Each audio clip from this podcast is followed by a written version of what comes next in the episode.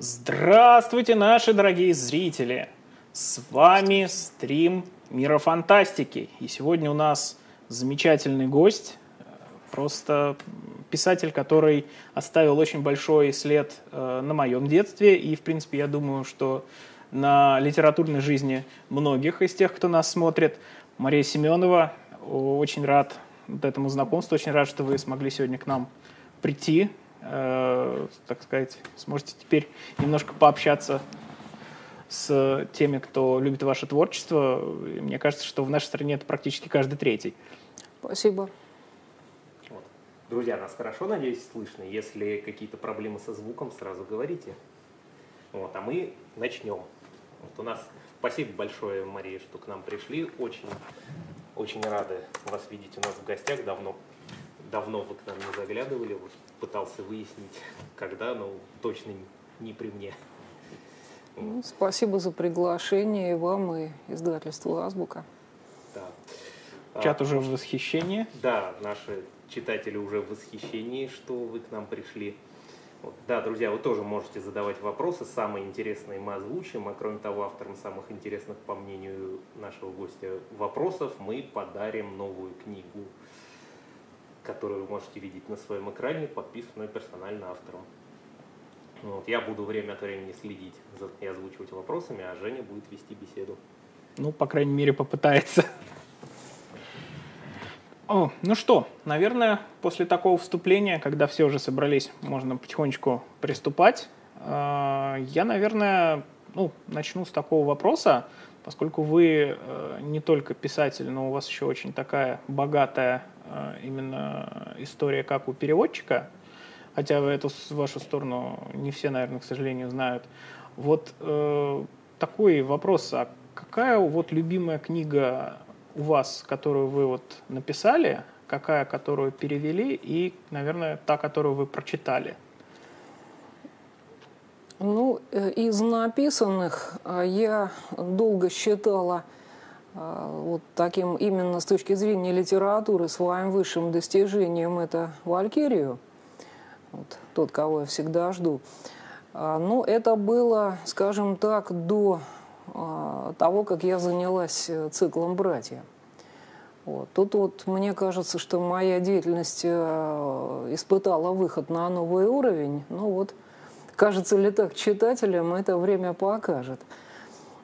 Из прочитанных вообще вот по жизни мной книг э, любимый автор, это вот которого я не устаю пропагандировать, это англичанин Джеймс Хэриот.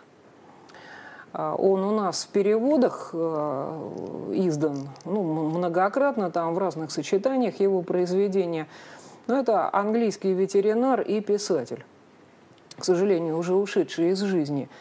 А, и его произведения хороши тем, что это не вот какое-то там сюсюканье о больной собачке, которая там дала доктору лапку. Это ну, такой заряд деятельного добра. То есть вот когда ты закрываешь эту книгу, ты э, являешься немножко более лучшей личностью, чем ты был, вот когда ты эту книгу открывал. То есть в душе заводится что-то такое – доброе, светлое, и вот именно вот желание творить это самое добро появляется. Это не только мое мнение. Вот. Вообще идеальное чтение в больницах, говорят, народ от него поправляется, в чем, собственно, я и убеждалась, так подсовывая хором знакомым эти книги. А что касается переводов, а, ну, наверное, самые светлые воспоминания – это о переводах. А, значит, ну вот выпала мне честь переводить несколько произведений Роберта Говарда, вот, который Конана Варвара нам подарил, и не только. Вот. Но это были, конечно, там далеко не первопроходческие такие переводы, ну просто вот издательству понадобились свои переводы, поэтому мне предложили эту работу. А так вообще, а, вот да простят меня профессиональные переводчики, ну вот, которые только этим и занимаются, и вот которые этому посвятили свою жизнь, я абсолютно ничего, вот никаких камней ни в чьи огороды кидать не собираюсь, но просто именно переводческую деятельность я для себя творческой не считаю. То есть это вот как копание картошки, значит, э, длина борозды определена, расценки известны, лопату на перевес и пошел. Вот. Ну, а вот э, какой вид, э, если вот, то есть переводческая деятельность для вас скорее такая вот подработка, что да, ли? Да, да, да, вот для поддержания штанов, что называется. Очень люблю стихи переводить. Mm. Гимнастика для мозгов. Да, там все непросто. Ну да, да. Требования к борозде гораздо более ну, Не, ну тут суровые. не борозда, а тут э, вот стараешься и не только размер соблюсти, потому что вообще перевод это обычно вот когда разговор о переводе, э, все как-то упираются в знание иностранного языка. На самом деле, вот с моей точки зрения, это глубоко неправильно, потому что проблемы понимания иностранного языка, в общем, решаются просто. Там существуют словари, существуют там ну, всевозможные методы с этим разобраться. А вот изложи-ка ты на своем родном, чтобы вот тот абзац и та фраза производили на уже русскоязычного читателя такое же впечатление, как на, вот, э, допустим, англо-читающего произвел, произвел оригинал. Вот. И это далеко вот не просто вот... Э, тут Google переводчиком значит, не справишься. Мне все время понравилось э, определение перевода. Это воссоздать оригинальное произведение на другом языке. Да, я думаю, что это справедливо. Именно воссоздать. Вот, я не знаю, то ли у меня как-то вот переводческая судьба специфично сложилась, но вот а, не попадались мне книги для перевода, уровнем которых я бы восхищалась.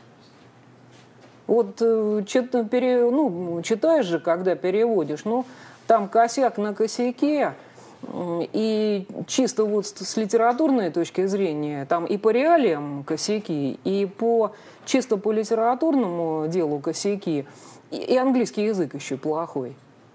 Ну, ну вот о каком-то творчестве переводчика ну, вы же, получается, можете на русском сделать лучшую версию, чем она исходно Вы знаете, была на английском. иногда да. То есть, например, если автор путает предназначение морских узлов, тут я, значит, ну, немножко покривившись, могу. Правда, иногда, знаете, иногда вот начинаешь как-то помогать автору, а иногда думаешь, господи, ну, ну сам накосячил, ну и стой без штанов вот с тем, что ты создал. Вот, то есть, ну так вот, иногда, ну бывает же, вот это же тоже по тексту чувствуется, это случайный косячок. Вот, ну у всех же протечки бывают, и я тут не исключение, тоже об этом могу рассказать. Но иногда вот чувствуется, что вот просто в полноги, что называется, автор работал. И это очень неприятно, и тут вот как-то вот э, как-то подправлять не хочется. Но иногда автор сюжетообразующие места делает, э, ну, крайне неправильно. То есть э, у него, ну, ну, ну, грубо говоря, вот только что жуткий шторм мотал там два корабля, ну просто вот там запредельный какой-то, вот они попадают в морскую бурю. В следующем кадре, вот буквально там прошло 15 минут, и они уже там тихо швартуются один к другому. Ну, ну это же нонсенс. А откуда у вас такие вот познания про море? Так э, в, в юности были походы на парусной яхте. Вот, когда там и, да и мыло, и бросало, и паруса тут, и из-за борта там не то что ведрами, а цистернами вода летит. И, ну вот была некая такая морская практика. Ну, на ваш взгляд, это писать можно только о том, что пережил, или если нет, то откуда эта информация? Ну, вообще я сторонник того, что если ты пишешь там про гонки Формулы-1, то, по крайней мере, машину водить ты уметь обязан. Вот, потому что ну, мы грешные так водить, как значит, Михаил Шумахер, мы никогда не будем. Но под ногами вот должен быть тот пятачок – встав на который и вытянувшись на цыпочки, вот можно посмотреть, как вот то же самое делает гений. Mm. Вот, потому что если вот этого пятачка под ногами нету, тут и представить вот весь масштаб таланта и, и того труда ты не сможешь. То есть, вот... если не ходил в море, про море лучше не пиши. А, нет, э, так я тоже говорить не буду. А, если, ну, никак вот обстоятельства складываются, что надо писать про море, а ты там не был, то поймай моряка и откручивай у него пуговицы на кителе, пока он тебе в голове не создаст нужную картину. Да еще потом, значит, открути ему остаток пуговиц, чтобы он прочитал твой текст вот именно с точки зрения морских реалий. Потому что все познать невозможно. Вот. И вот тогда существуют консультанты, которых, если вот вы откроете любую мою книжку, вы там найдете поминальник mm-hmm. с благодарностями. Вот, например, вот в этих же братьях, которые сейчас вторая книга выходит – Кого там только нету. Там каюры, там врачи, там спецназовцы, там люди с э, такими биографиями, что я только псевдоним там указываю. Вот, ну, кого там только нету. А скажите, вот по прошествии, вот это вот из чата вопрос, по прошествии вот стольких лет, оглядываясь назад, нет ли желания что-нибудь подправить в каких-нибудь своих более ранних книжках? А, вы знаете, тут пришлось мне не так давно Волкодава, ну не скажу перечитывать, пересматривать. Там готовят аудиокнигу в издательстве, и вот мне попросили какой-то такой вот листочек для чтеца, ну слова на, и имена вот с правильными ударениями, какие-то слова, на которых человек может споткнуться. И просматривая книжку, я так, э, пробегая глазами, Думаю, а, и тут вот там, значит, ну кто-то вот начинает играть на музыкальном инструменте, прозвучали аккорды. Сейчас бы я этого слова не употребила. Ну и так далее, и так далее. Вот, а, вот тут бы по-другому, здесь бы по-другому. И я, в принципе, я понимаю авторов, которые много лет возвращаются к одной своей книге, и вот ее полируют, полируют, полируют. Но я этим заниматься не хочу что вот пусть вот эта данная книга отражает то, как я писала там, не знаю, 30 лет назад, 20 лет назад. Вот. А я буду что-нибудь другое лучше сочинить. Кстати, вы как раз упомянули про ну, справку для чтеца. Тут спрашивают, не планирует не планируете ли вы издать некое подобие справочника словаря, в котором выдавалось описание слов, использованных в книгах? К сожалению, не все в повествовании тех же братьях э, неподготовленному читателю понятно? Ну, вы знаете, с одной стороны, возникает, конечно, такое желание. А с другой стороны, ну, если начать такой словарик делать, он с каждой книгой будет разрастаться, потому что не то, чтобы я для себя вот определила некий круг слов, которые я там э, использую, и от этого работаю. Там э, вот какие-то удивительные слова возникают каждодневно и ежечасно, потому что вот в, сюжете у меня там какая-то ситуация, я начинаю, значит, облекать это в текст, и э, для каждой фразы искать нужное слово. И каждый раз это я нахожу в новом, скажем так, на новой странице словаря далее. И... Вот. А то, что там непонятно, ну, я говорю, с одной стороны, есть искушение, конечно, облегчить жизнь читателям и отмазаться, наконец, от обвинения, что я там вот какой-то свой язык придумываю, что это не так на самом деле. Вот. А с другой стороны, может быть, э, ну, 99 человек там плюнут и пойдут дальше, а один человек все-таки заинтересуется русским языком, полезет вот в четырехтомник далее, и, вы знаете, это приключение – это приключение, потому что вот каждый раз, когда я лезу в этот словарь, э, я там узнаю столько, вообще, пом... иной раз забудешь, зачем лез. Вот пока лазил, вот, например, однажды я перекапывала Даля, а, вот, а он у меня скачан в вордовском формате из интернета, вот, все того же интернета. И это может каждый сделать. Это не секретный какой-то архив. Э, на слово «привет». Я вот вордовским поиском э, перекапывал этот гигантский файл. А, а зачем мне это было надо? Оказывается, столько было вежливых обращений, в зависимости от ситуации, вот, в которой вот, новый человек пришел. Вот кто-то вошел в дом, а там кушают. Вот приветствие, приветствие трапезничающим. А, человек вошел, а там ну, какой-то идет разговор. И он вот вежливо приветствует беседующих.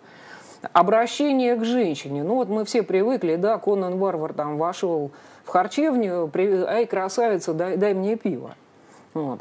А сколько было обращений. Вот молодая девушка там, э, славенушка, красенушка, э, к зрелой женщине статенушка, даже величавушка. Ну и так далее, и так далее. Ведь, ну, поди ты это придумай. А народ-то это уже придумал много веков назад. Вот, вот бери, бери автор славянского фэнтези, пользуйся. Вот я это э, беру и пользуюсь. И кроме того, у меня еще такой вот есть контраргумент против вот всяких такого рода словариков или там не к ночи будь помянуты глоссариев.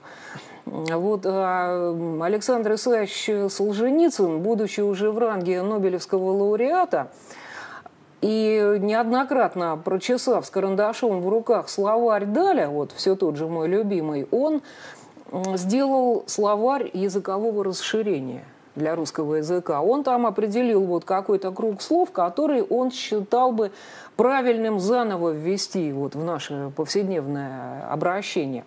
И вот просто хочется спросить э, наших читателей, наших зрителей, кто хотя бы слышал об этом словаре, который наш соотечественник, Нобелевский лауреат, когда-то напечатал. Филологи не все знают про этот словарь. Почему? Потому что это вот те белки, жиры и углеводы в виде таблеток. Этот словарь так и остался вещью в себе.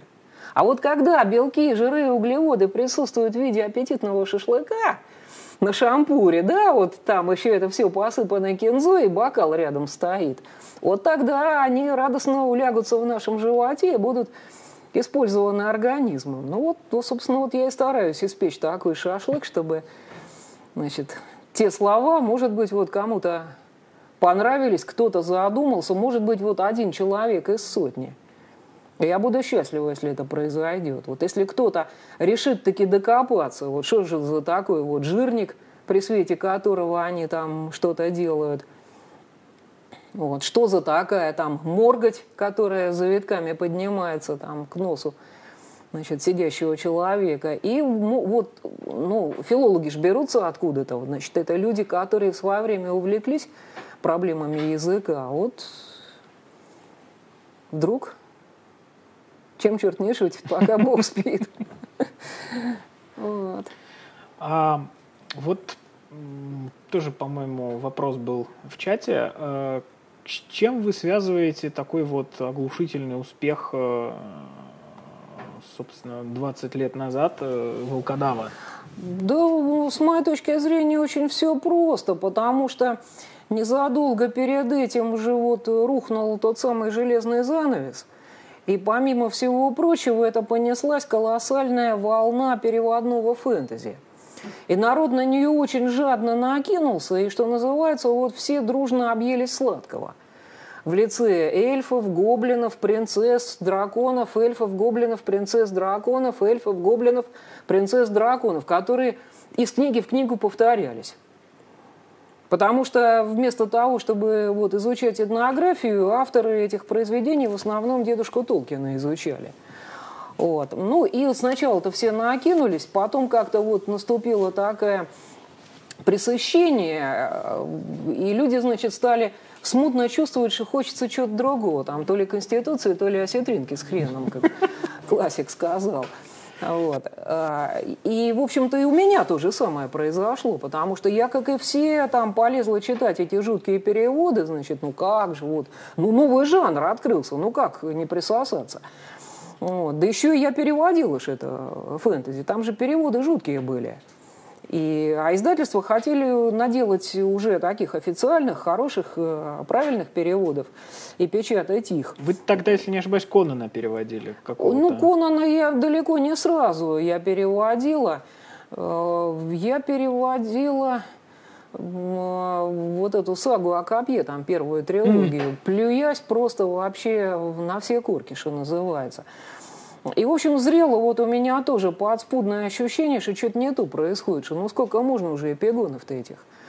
И, но просто вот то, что, наверное, подспудно чувствовали многие, у меня это облекло, а, обрело сознательную форму, что я, вот я задумалась, во-первых, а, вот об этих всех посттолкинистов, а, надоевших уже хуже горькой редьки. И я задумалась о том, что почему же наш этнографический материал вот столь же бездонный, как и западноевропейский, вот, на пластах которого стоял Толкин. Почему же это-то вот все лежит невостребованное? Почему наши авторы э, вынуждены брать импортные псевдонимы и выдавать оригинальные произведения за переводы, выдержанные все в том же вот посттолкинистическом духе? Вот, чтобы напечататься. Был, Люди был, так. был такой период. Вот, вот, вот, вот. В общем, это все меня вызвало сначала, значит, глухое, там потом э, все более громкое раздражение, после чего я нагло сказала, а вот я вам всем покажу. Ну, вот, значит, и, и, видимо, это просто появилась книга, ну, написанная, может быть, там с э, кое-каким знанием дела, и на благодатную читательскую почву попала. То есть вот ответила невысказанным э, пожеланием многих. То есть для вас это больше этнографическое произведение, чем книга о восстановлении справедливости? А, да вы знаете, для некоторых людей это вообще книга о прекрасном искусстве айкидо. Вот, потому что мне известно, что, например, в славном городе Одессе есть клуб боевых искусств, который называется «Канкира». Вот. А я знаю, что многие люди, ну просто вот ко мне на встречах там в разных городах подходили и говорили, вы знаете, вот тоже там еще там в школе я прочитал Волкодава, вот теперь у меня там черных поясов там по самую шею, я вот уже там сам инструктор, это изменило мою жизнь, изменило многих. А потому что, значит, вот человек прочитал там, у, а, оказывается, значит, вот какая драка-то бывает – пошел вот тоже, значит, разведал, э, откуда растут ноги вот у той борьбы, которую здесь э, Волкодав показывает, и не только он. И пошел заниматься и вот, значит, обрел свое счастье человек. То есть, в общем, в этой книге много чего сошлось. И и потом, знаете, ну как книга о восстановлении справедливости? Книга о восстановлении справедливости – это такой вот э, фэнтезийный, э, ну, мейнстрим, я не люблю иностранные слова употреблять, но, наверное, здесь стоит. Это глава первая. Враги сожгли родную хату, сгубили всю его семью. Всю книгу он собирается с духом и с телом. В последней главе идет главгада мучит. С чего начинается волкодав? Да, пришел, идентифицировал, грухнул. И все, ему дальше жить незачем. Он же собирается там сгореть в этом замке, угу. как бы все, его род истреблен, он там потом, ну, пришлось это пояснять для читателей, поэтому он в одной книге там, э, посвященной его каторжному прошлому, он там э, вот э, значит, такому же мальчишке говорит, что меня нету. Тот ему говорит, что ну твой род истребили, но ты-то есть. Он говорит, нет, меня нету. Это вот понимание тогдашнего человека, что вот один я сам по себе, это, это нонсенс. Я должен быть вот членом рода, вот э, за мной должны быть поколения предков, передо мной поколения потомков, там, перед теми и другими ответственность. Вот должна быть моя семья, а если всего этого нету, то зачем я вообще нужен? Вот. И вот, значит, поэтому он собирается там погибнуть, но погибнуть не дали. А, и фактически книга-то про то, как вот эта машина для мести учится опять быть человеком. Он обнаруживает, что, оказывается, небо-то голубое, там травка-то зеленая, девушки на свете есть. С ума сойти. Он же, ему это все было мимо ушей. Вот, вот моя задача отомстить и погибнуть. Все. А тут вот и девушки есть на свете. И оказывается, читать можно научиться, что это же целый мир тоже открылся. И в итоге он вот пока он там разбирается, что а зачем же я вот остался жив и как с этим быть, он э, постигает грамотность, в итоге разбирается, как уронить вот эти самоцветные горы, и пошел разбираться. И уронил. А у вас из этого цикла какая книжка, ну, любимая? А любимая, ну, конечно, титульная. Потому что тут, конечно, это выплеск был э, по полной. Вот я там ни о чем не думала, там ни о читательской, ни об издательской судьбе, там ни о чем. Вот просто вот ух, вот на этих, вот на таком каком-то фейерверке эмоций я это все написала. И очень мне э, важна и дорога эта книга «Истовик камень» из этого цикла. На нее, вы знаете, мне отзыв читателей пришел ну, ну, такой вот, как говорится, дорогого стоящий. То есть там вместо обратного адреса была такая буквенно-цифровая аббревиатура, а смысл письма сводился к тому, что Мария, теперь зона знает, что ты человек непростой судьбы. Если бы ты сама, значит, не сидела, ты бы точно вот это не написала. Вот. А, то есть ну вот, как я, кстати, медаль на грудь, вот такой отзыв. А, но это как бы с одной стороны. А с другой стороны, э, вот тоже мне доводилось и шпильки в свой адрес встречать, что на каторге он оказывается там, э, ну, в окружении, в общем-то, хороших людей и интеллектуалов. То есть, что я это, э, вот, надо было это к какому-то лагерному беспределу все свести, а у меня там все совсем по-другому. Так вот, а здесь в книжной биографии Волкодава отразились страницы из жизни моего родного деда, который в 1937 году угодил под репрессии и, и провел 17 лет сначала на Соловках, потом в Норильске. Он, как, слава богу, я его еще застала. Вот я помню дедушку. Мне было 4 года, когда он скончался, и я его успела запомнить. Он рассказывал, говорит, я там с такими людьми сидел, говорит, с которыми я бы на гражданке, я бы близко к ним никогда не подошел. Там такие были профессора, такие академики, они вот чтобы не оскотинить в этих лагерных условиях, они сокамерникам лекции читали. Один из таких его английскому языку там научил. Вот, и вот про это мне было писать гораздо интереснее, чем там про вот какие-то лагерные ужасы, там э, гомосексуализм и бог знает что, что там еще могло твориться. То есть вот эти рассказы стали тем самым пятачком? В общем, да. Вы... В общем, да. Ну и, естественно, там всемирное изучение материала, конечно. То есть много чего я вот о каторге, о всем этом. То есть, да, еще вот на истовик был один э, очень интересный отзыв – они у меня там рассуждают об алмазах. Вот, как бы два там великих знатока минералов.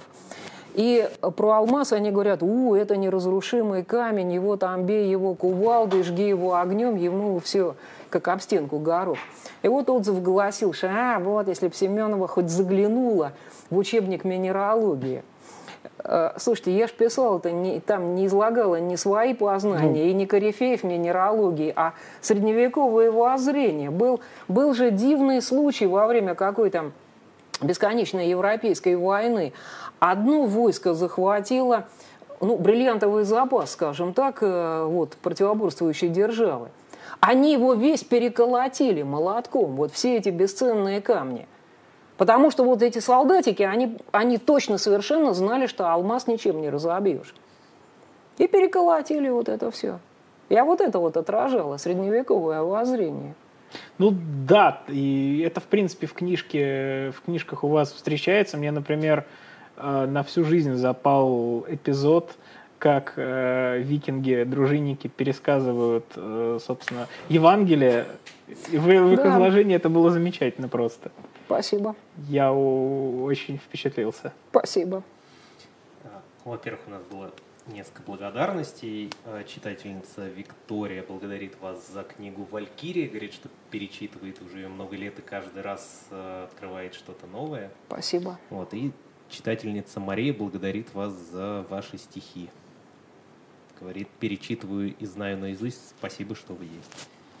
Благодарствую. Вот, и теперь э, несколько вопросов, которые нам задали. Э, во-первых, э, я выберу. Так, этот мы задали. Вот такой интересный вопрос. Ваше отношение профессиональному созданию фэнтези напоминает творчество Хаяо Миядзаки, но оно пропитано пацифизмом, э, ваша же романтикой войны. Как вы в реальной жизни относитесь к войне и вообще воинскому делу? Ну, знаете, вообще романтика войны – это такое дело, ну, сомнительное очень выражение. А, вообще я очень не люблю слово «романтика» само по себе – Потому что, как правило, за этим кроются некомпетентные сопли, людей, которые вот в данной сфере деятельности совершенно не разбираются, не представляют вот тех проблем и подводных камней, ну, грубо говоря, там, которые считают, что вот там яхтсмен – это белые шорты, там, капитанская фуражка, там, и прекрасные девушки – вот. И видели бы они э, яхтсменов настоящих, которые, как у нас шутили, яхтсмен, он всегда в ватнике. Вот. Ну и так далее. И, ну вот, вот вы поняли, о чем я говорю. А уж говорить о романтике войны, ну слушайте, это не в нашей стране, не с нашим народом. Это вот, это к американцам, пожалуйста, которые, в общем-то, толком не воевали никогда, не знают, что это такое – и поэтому вот ух и ах. Вот. А у нас это ну, просто некорректно говорить и некрасиво о какой-то романтике войны. Ну, я боюсь, что я не на сто процентов а, вот, знакома с творчеством значит, уважаемого японского мультипликатора. Да, это вот э, да. тот человек, о котором я подумала. Вот. Но а, да я даже не знаю. Ну, некоторые личности у меня находили даже чуть ли не упоение какое-то культом насилия. Ну что, в общем, я долго чесала в затылке, когда это первый раз услышала. Просто, ну, я не пытаюсь... А, ну, как-то сглаживать углы, скажем так, когда действительно вот там приходится о каких-то кровавых и насильственных вещах писать. А, но в то же время я тоже стремлюсь показать ну, не а, наше с вами нынешнее вот, отвращение к а, военным, военным способам решения проблем, а именно вот подход людей архаического и мифологического мировоззрения, потому что вот для тех же викингов – и для тех же древних славян, и вот для героев там моего а, фэнтезийного мира волкодава в его разные эпохи, боевые действия, ну, помимо там чисто утилитарных целей, это практически богослужение. Потому что, ну, например, вот те же викинги, особенно на ранних этапах своей деятельности, когда они собирались, ну, две боевые дружины там сходились для боя, они прутьями священного орешника огораживали это поле. Они торжественно, значит, ждали, пока обе стороны, извините меня, бороды спрячут от возможного поругания. Потому что вот мужская борода, это как и коса девицы, это было священное, священный предмет, вот, э, прибежище чести. Ведь там приезжают там куда-то послы, если им, не знаю, подпалили бороды, это объявление войны. Там смертельное оскорбление передавали словами, там в бороду ему плюнул кто-то. Ну вот, вот такие были понятия. То есть все, у всех должны быть там убраны бороды, все должны быть упакованы значит, вот в свою броню, потому что ну, так врасплох напасть, это же западло, это нехорошо. И потом они вот э, начиналось сражение, если раненый выползал вот за этот огороженный, так сказать, ринг, то ему давалась пощада. Почему они так делали? Вот не потому, что у них там были какие-то фанатичные понятия о благородстве, а потому, что Один бросает между вождями семена раздора с определенной целью. Ему нужны лучшие, благороднейшие воины для его небесной дружины – которая небесная дружина в конце времен выйдет на битву против чудовищ хаоса и вторично погибнет, но отстоит мир. Вот в чем, значит, корень-то был. И вот викинг, который там шел на, значит, вот свое э, викингское дело, он не только там хотел поймать невольницу, там набить мешок золотом, он хотел вот именно совершить вот какой-то подвиг мужества и чести – чтобы попасть в ту небесную дружину и потом вот выйти на бой против злых великанов. То есть это было богослужение. И вот, вот об этом э, мне интересно писать. Э, тут вот замечательный комментарий, что желательно было бы это показать на примере, например, плюнуть или поджечь мою бороду. А зачем? Вы ничем этого не заслужили. Зачем? Что ж мы тут приличные люди вроде собрались. Шутники. Ну что, Жень, давай ты какой-нибудь. Хорошо. Сейчас, наверное, стоит поговорить о цикле «Братья». Э, вот вы уже сказали, что считаете его, собственно, сейчас таким своим опус магнумом, самой такой важной для вас книгой. А как бы вы эту книжку определили? То есть про кого она, для кого она? То есть это Young Adult какой-нибудь или вот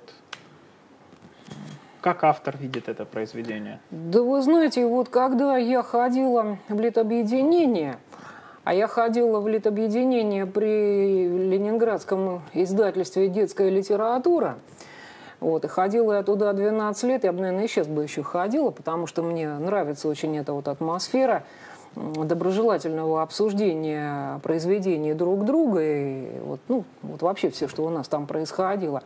Так вот, у нас там была сильна точка зрения, когда вот э, автору э, говорили, что ты должен, прежде чем писать, определиться, для какого именно возраста ты пишешь. И вот, вот от этого танцевать. Вот. А я, а я как-то, значит, всегда, ну, я помалкивала, думая, что, наверное, может, я какую-то глупость могу сморозить. Но про себя я думала, что на самом деле вот разделение книг по возрастам – это ну, довольно странное занятие. Потому что вот хорошая такая вот настоящая правильная книга, она может быть читаема всеми от пионеров до пенсионеров, что называется. Потому что там пионер в ней найдет приключения, там герой, там ух, там увлекательно, там круто. А пенсионер, может быть, вот какие-то более глубокие и мудрые пласты там обнаружит, вот, которые удалось автору, если он хорошую книжку написал, туда вложить. Ведь почему э, так бессмертен Шекспир? Потому что он умудрялся в свои произведения вкладывать и вечные какие-то проблемы, вечные истины. И в то же время для своих современников он был злободневен, как стенгазета. Вот, это вот, вот, вот, вот человек сумел вот это вот совместить, и поэтому вот э, живее всех живых, и ну, тут нас всех забудут, а Шекспира, наверное, будут помнить.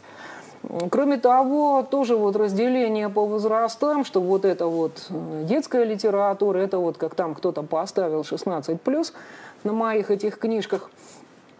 Но для меня всегда было большим парадоксом, что вот, например, сидит папа-писатель, э, пишет книжку, да, подходит, значит, сын, там, не знаю, лет десяти, и, папа, а что ты пишешь? И папа судорожно прячет от него свое творение.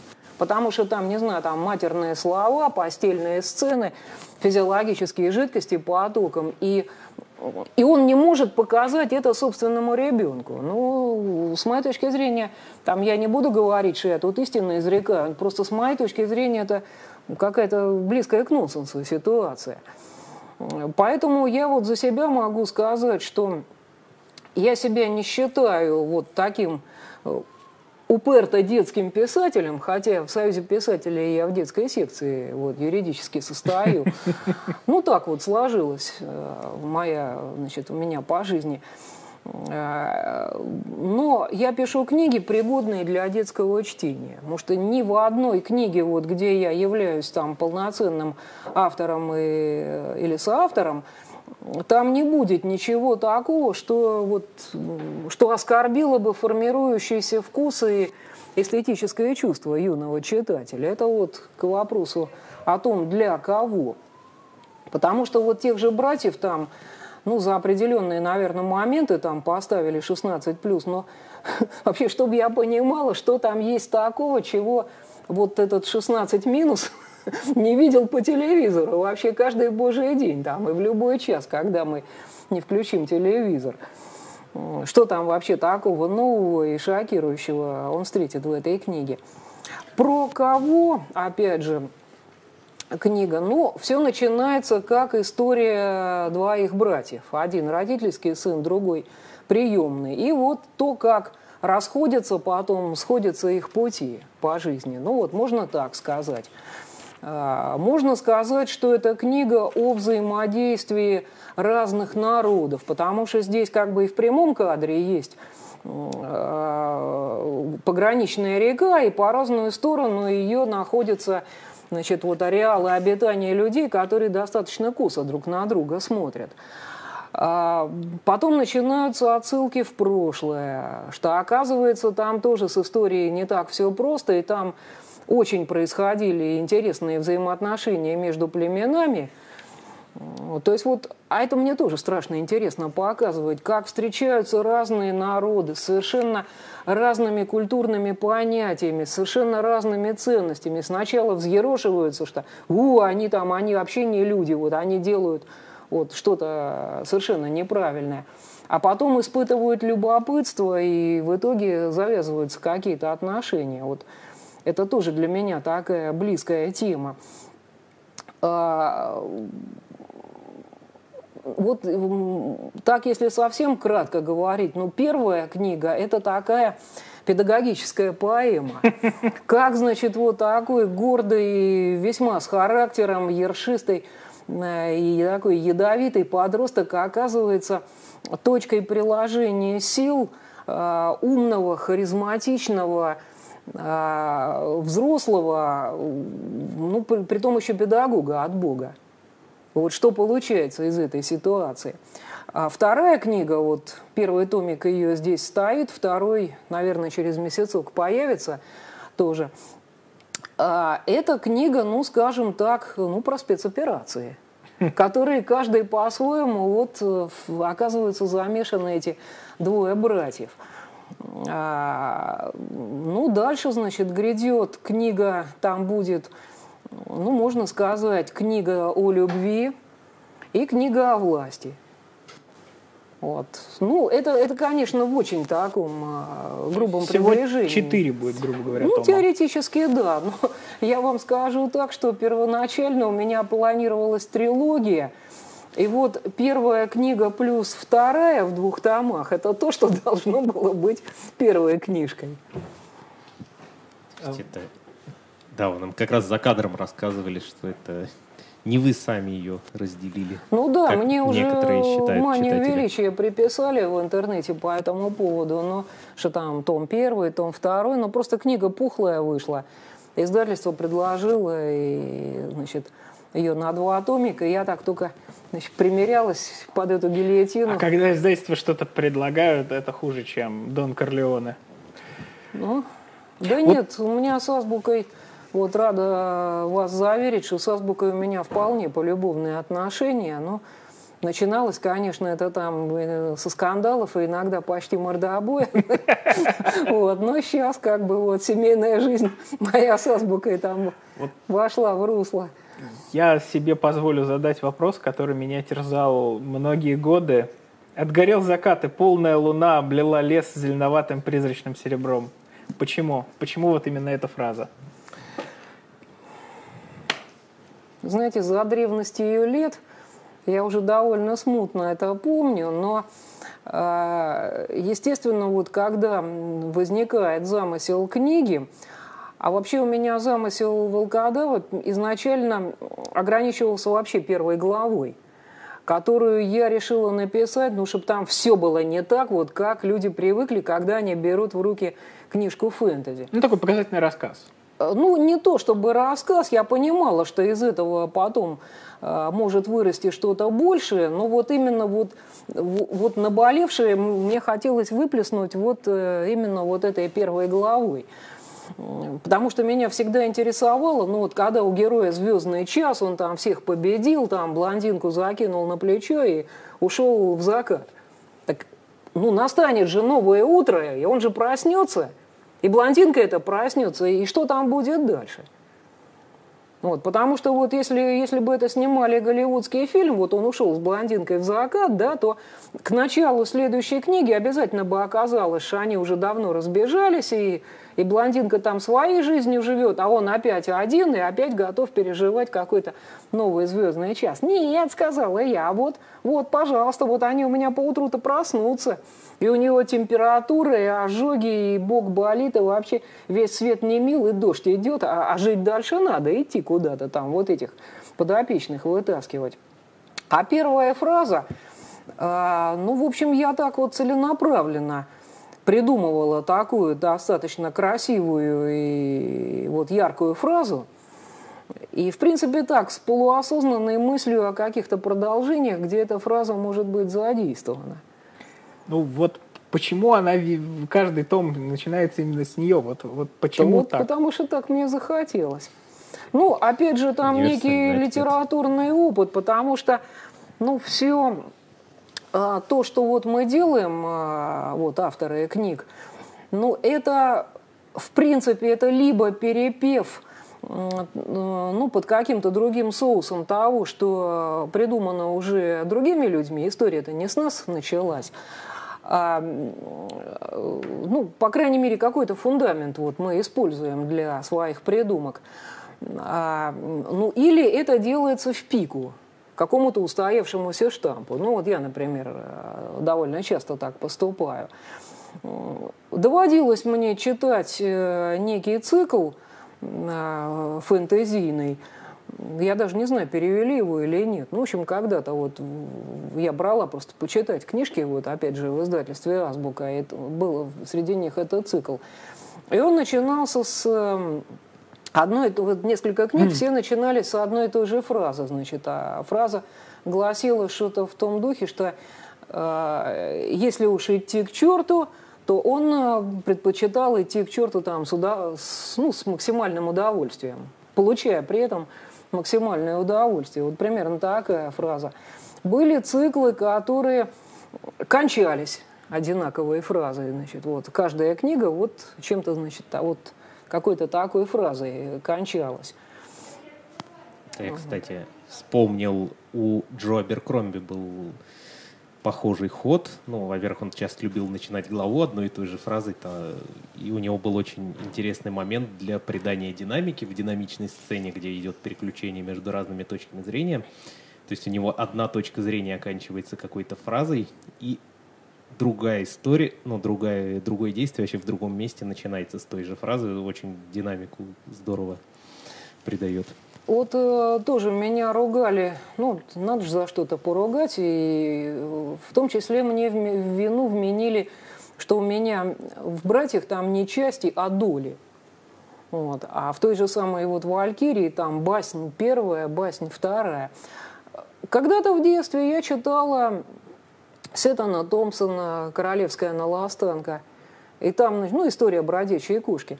А, жизнь первая, жизнь вторая. Я помню, вот меня еще в таком возрасте это так поразило, что ух ты, оказывается, я, я же уже успела привыкнуть, что глава первая, глава да. вторая, я начитанным была ребенком.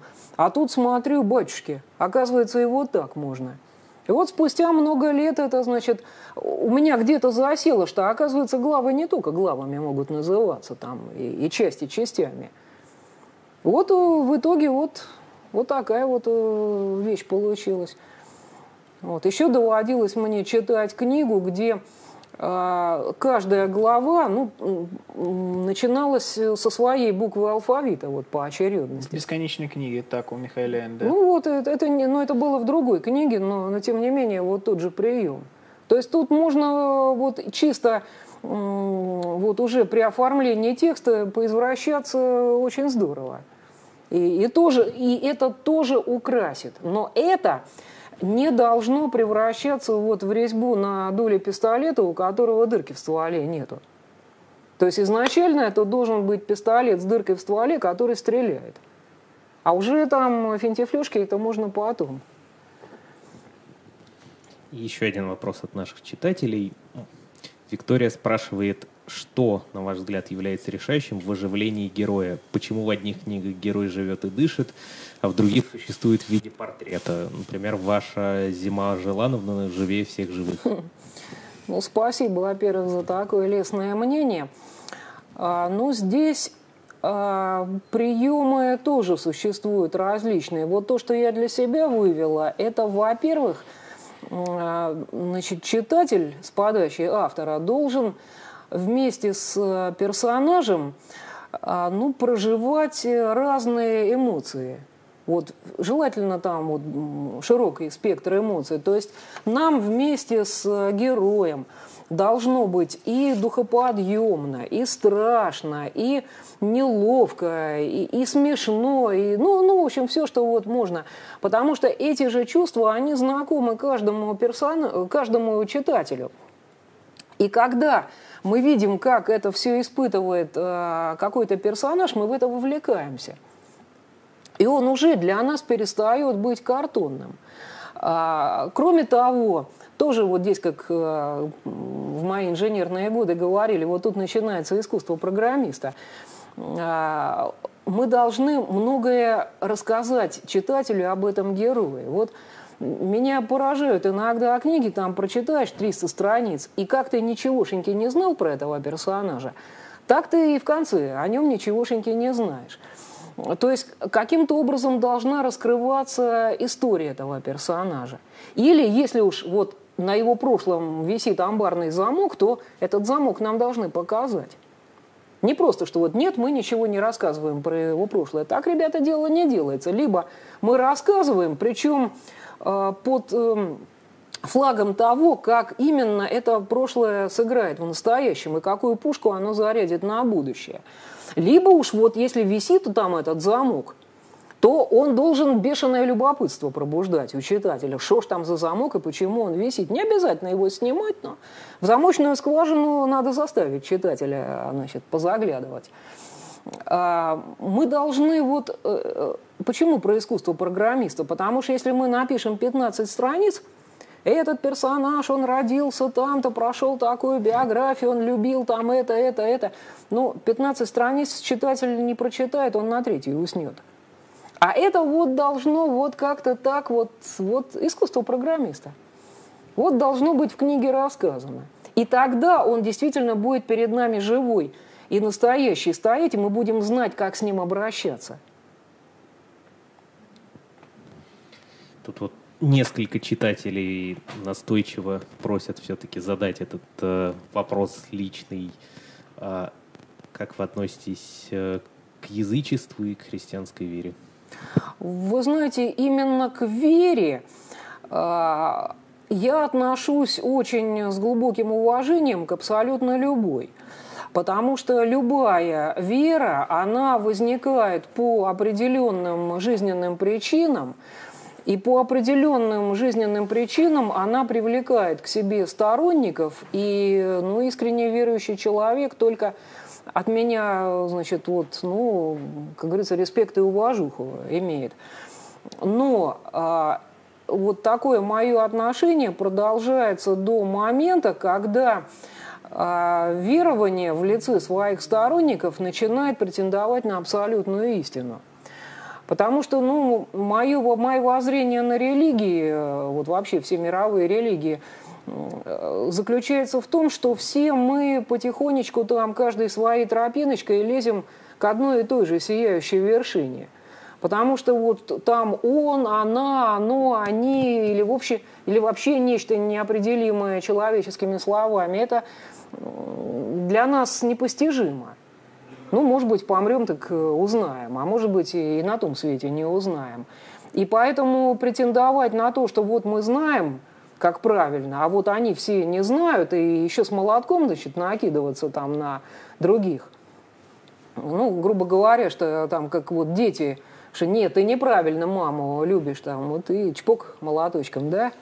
Вот. И я думаю, что вот те, действительно, кто на нас с небес смотрит, если они там есть, А их не радует такая ситуация. И поэтому, значит, э, когда кто-то кому-то говорит, что нет, ты, ты враг, но ты не мой враг, а ты враг Бога, поэтому вот у меня есть моральное право тебя убить или там что-то нехорошее с тобой сделать, ну вот, вот этого я не понимаю. А, я без понимания отношусь к тому, когда там христиане пытаются там словесно или э, физически гнобить язычников – мне глубоко противно, когда язычники э, начинают вот там оскорблять или пытаться как-то что-то делать там а, против христиан. Ну, не знаю, была бы я там каким-то властным человеком, ну, в смысле, э, обладающим властью, ну, я бы, наверное, вот на подведомственной территории просто проводила бы там раз в год или в какой-то срок – конференции всех э, наличных религий, чтобы они делали, грубо говоря, доклады, вот как наша вера учит людей добру. Вот. Миритесь, вот. миритесь. Ну, по крайней мере, вот, э, в принципе, я придерживаюсь славянского язычества, ну вот в том виде, в каком лично я его вижу. А язычество славянское вообще это тоже, как и народные инструменты, это не стандартизируемое а, вот нечто. Собственно, почему у Владимира-то и не вышло с языческой реформой. Он честно пытался реформировать язычество и вот подвести его под государственные нужды. Не смог. Потому что в одной деревне вот, вот с таким уклоном веруют, в соседней вот с другим. Ну вот, как бы я придерживаюсь вот э, того, как моя деревня верует.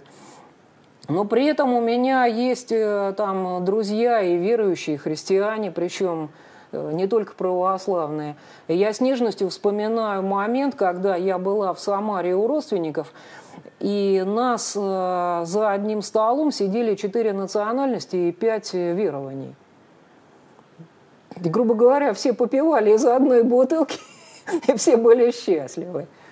И все признавали и любили друг друга идеальная модель мира? Ну, вы знаете, на самом деле эти все религиозные, как и прочие разборки, они вот, если послушать ученых, они коренятся в человеческой внутривидовой агрессивности.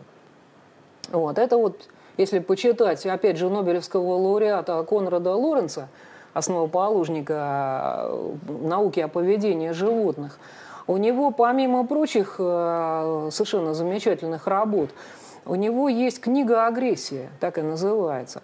Ну, там в основном речь о животных, но последняя страничка посвящена человеку. И вот его исследования подвели к мысли, что э, наша достаточно высокая внутривидовая агрессивность, она э, завязана на такие наши свойства, как способность любить и дружить. И если бы у нас не было внутривидовой агрессивности, мы просто людьми бы не были. Плавало в какое-то стадо кефали. Вот, поди подружись там с вот, рыбкой кефалью, да? А вот с агрессивным и дрочливым гусем, например, подружиться можно. Вот, ну и так далее, и тому подобное. И он там вообще пишет дивную фразу, что если бы э, у человечества возник ну, какой-то абсолютно вот благой культ, в которые все бы бросились веровать, там, оставили бы христианство, мусульманство, там, все виды язычества, там, забыли бы индуизм, там, ну, все значит, религии, вот бросились бы э, следовать этому культу. Он бы мгновенно раскололся на основной еретический. И, и пошло бы Махалова. Хорошо, если только словесное. Вот так вот. Это просто наша человеческая природа. Но поскольку у нас есть не только там природа, но и разум – вот давайте думать как. Вот. Всем там веровать по-разному и не бегать друг за другом там с велосипедной цепью. Ну что, Женя, у нас уже времени не так много остается. Давай последний твой вопрос. Последний прямо. Ух, тут надо выбрать самый интересный из того, что вы нам занаготовили. Ты, ты выбирай, я тут озвучу. Давай.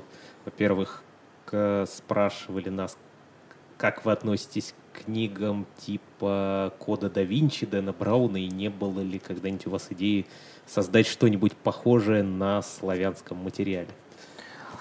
Ну, я код да Винчи читала. Вот. И, так сказать, он мне даже понравился. То есть вот идеи, которые там заложены, они ну, в какой-то мере мне а, показались симпатичными. А, ну, вот такого желания устремиться по той же стезе у меня не возникло, потому что, ну, одно дело, а, вот как, какая-то познавательная интересность, ну, в которой не откажешь коду да Винчи. Одно дело вот та череда приключений, в которые вовлекаются герои, но вот какого-то э, нравственного посыла, чтобы вместе с этими героями э, взмыть к звездам, вот я там не нашла. Вот, вот поэтому как бы вот, вот в это русло меня не потянуло.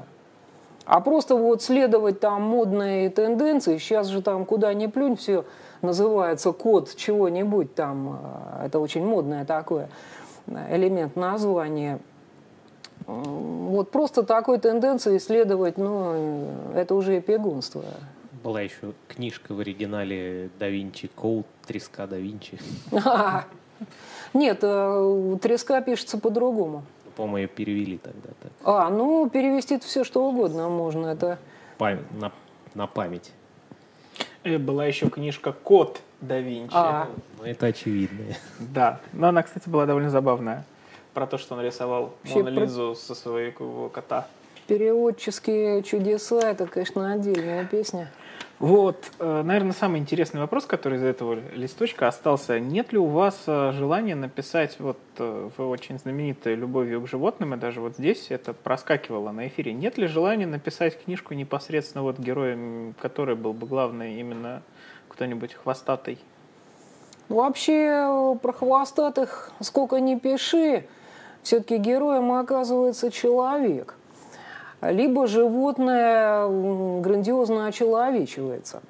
Потому что если вот писать о животных, придерживаясь ну вот именно э, закономерностей поведения, ну скажем так, хода мыслей животных, э, тут тоже, чтобы не летели в меня помидоры, что у животных мысли есть, это далеко не все так считают – а, это будет книга, в общем, не очень понятная читателю.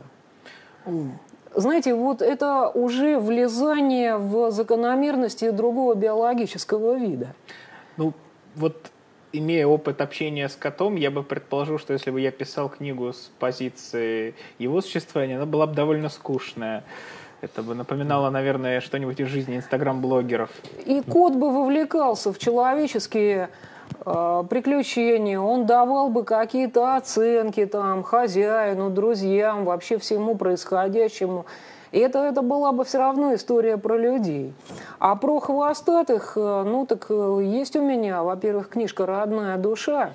Я там как вот один из авторов и составитель. Ну, это рассказы э, вот, действительно реальных кинологов о реальных собаках. Причем а, но это очень серьезные служебные собаки, в основном там вот описаны. А, и есть книга опытных лошадников о лошадях «Полжизни за коня». Так что, в общем, хвостатым дань отдана. И, в общем, э, на самом деле хвостатые у меня полноправные герои. Вот тут и симураны, с которыми я уже обогатила славянскую этнографию, потому что доводилось мне даже научно-популярные книжки читать, где симураны объявлялись там древнейшим мифологическим славянским животным, которое писательница Семенова использовала. Вот. Тут вот и кошка царевича Релиса, и собаки, значит, которые живут рядом с людьми. Вот тут вот, если кто читал первых братьев, там фин, ближе к финалу главному герою вот едва не удается заполучить щенка, но вот, э, не, получ... не случилось. Так эта собачка, она в безвестности не, не пропала. Она появится во второй книге, вот в том томике, который будет, и сыграет еще свою немалую роль потом. Так что вот, ну, ну, ну а как без них жить, а? Ну, некоторые убогие, конечно, умудряются, но Я их вот реально не понимаю. Вот куда без этой мохнатой толпы? А, скажите, э, такой напоследок вопрос, немножко неожиданный, но тоже меня не... Вот. Как вы относитесь к творчеству Попсуева? Вот, в принципе, вы же на одном материале работаете. А, Кстати, Чукча. тоже был у нас в гостях. Чукча не читатель. Это Я недавно. далеко не, не- вот вы Это знаете, не- это вот тоже просто перекликается с одним таким часто возникающим вопросом, вот как вот автору задают, вот как относитесь вы к творчеству такого-то, следите ли за новинками, и вот человек в ранге писателя, который, по идее, должен там всячески ратовать за чтение и за книжность, вдруг выясняется, что он вот художественной литературы практически не читает. И это вызывает недоумение. Так вот, просто вот эм, переходя с конкретного автора, с творчеством которого я он художник вот, э, не знакома. Ну вот, а я даже не знала, это писатель или художник. Я вот отвечу на этот вопрос, почему многие писатели на самом деле художественную литературу очень мало читают. Одна из причин – это когда ты хочешь создать э, вот действительно произведение стоящее, которое вот останется, которое будут читать, ну, не макулатуру для э, вот, убивания, убийства времени в электричке. Э, Ты на происходящее в этой книге, на личности своих героев, вот на какую-то тональность этого произведения, ты настраиваешься как скрипка. А если ты начинаешь читать вот чье-то э, чужое творчество, ну, макулатуру читать вообще особо незачем. А действительно сильная, хорошая книга, она, хошь не хошь, она тебя вот забирает, увлекает и сбивает вот этот настрой. А этот настрой очень драгоценен, он долго формируется, стоит определенных трудов, и вот э, автор, осознанно или нет, его боится потерять. И вот это одна из причин, по, которых мы, по которым мы мало друг друга читаем. Вот как это на первый взгляд не парадоксально. О- Очень понятно как раз. Что, Жень, у тебя Большое, еще есть что-то? ну, все самое интересное мы задали. Вот. э, Вот, Ты Мария, сказал а, да, я хотел спросить вас вот из вопросов читателей, какой вам больше всего запомнился? Так, а давайте немножко напом- напомним, что были за вопросы. У нас был вопрос про первоначальный успех э, Волкодава, про сравнение с творчеством Миядзаки, про оживление героя и какой-то последний ты там озвучивал. Не успел еще записать на тот момент. по- Можно, в принципе, в записи, конечно, посмотреть. А, э, вы знаете, вот я так вот сейчас вспоминаю, я для себя отметила вопрос про оживление героя. Потому что вот молодец, действительно, кто это задал. Такой неожиданный вопрос. И вот это признак того, что человек думает о том, что он читает. Не просто вот прочитал, да, у, круто, понравилось, а вот, а, а почему вот эта книжка мне понравилась, а вот та нет, и человек хочет разобраться. Так что вот Вот мы тогда подпишем для этой читательницы. Виктория, но- насколько я да, понимаю. Виктория, подпишем новую вашу книгу и уже там свяжусь, скажу, как ее получить. Вот, а вам, друзья, спасибо, что нас смотрели. Спасибо вам, Мария, что пришли к нам Вам в гости. спасибо. И не забывайте, что сегодня в 8 вечера по Москве у нас будет еще один стрим. К нам придут создатели фантастической короткометражки «Магия превыше всего». Ну что, спасибо, Жень, что помог мне. Да не за что, я как бы обеими ногами был за, как только услышал. Всем пока, друзья. Всего доброго!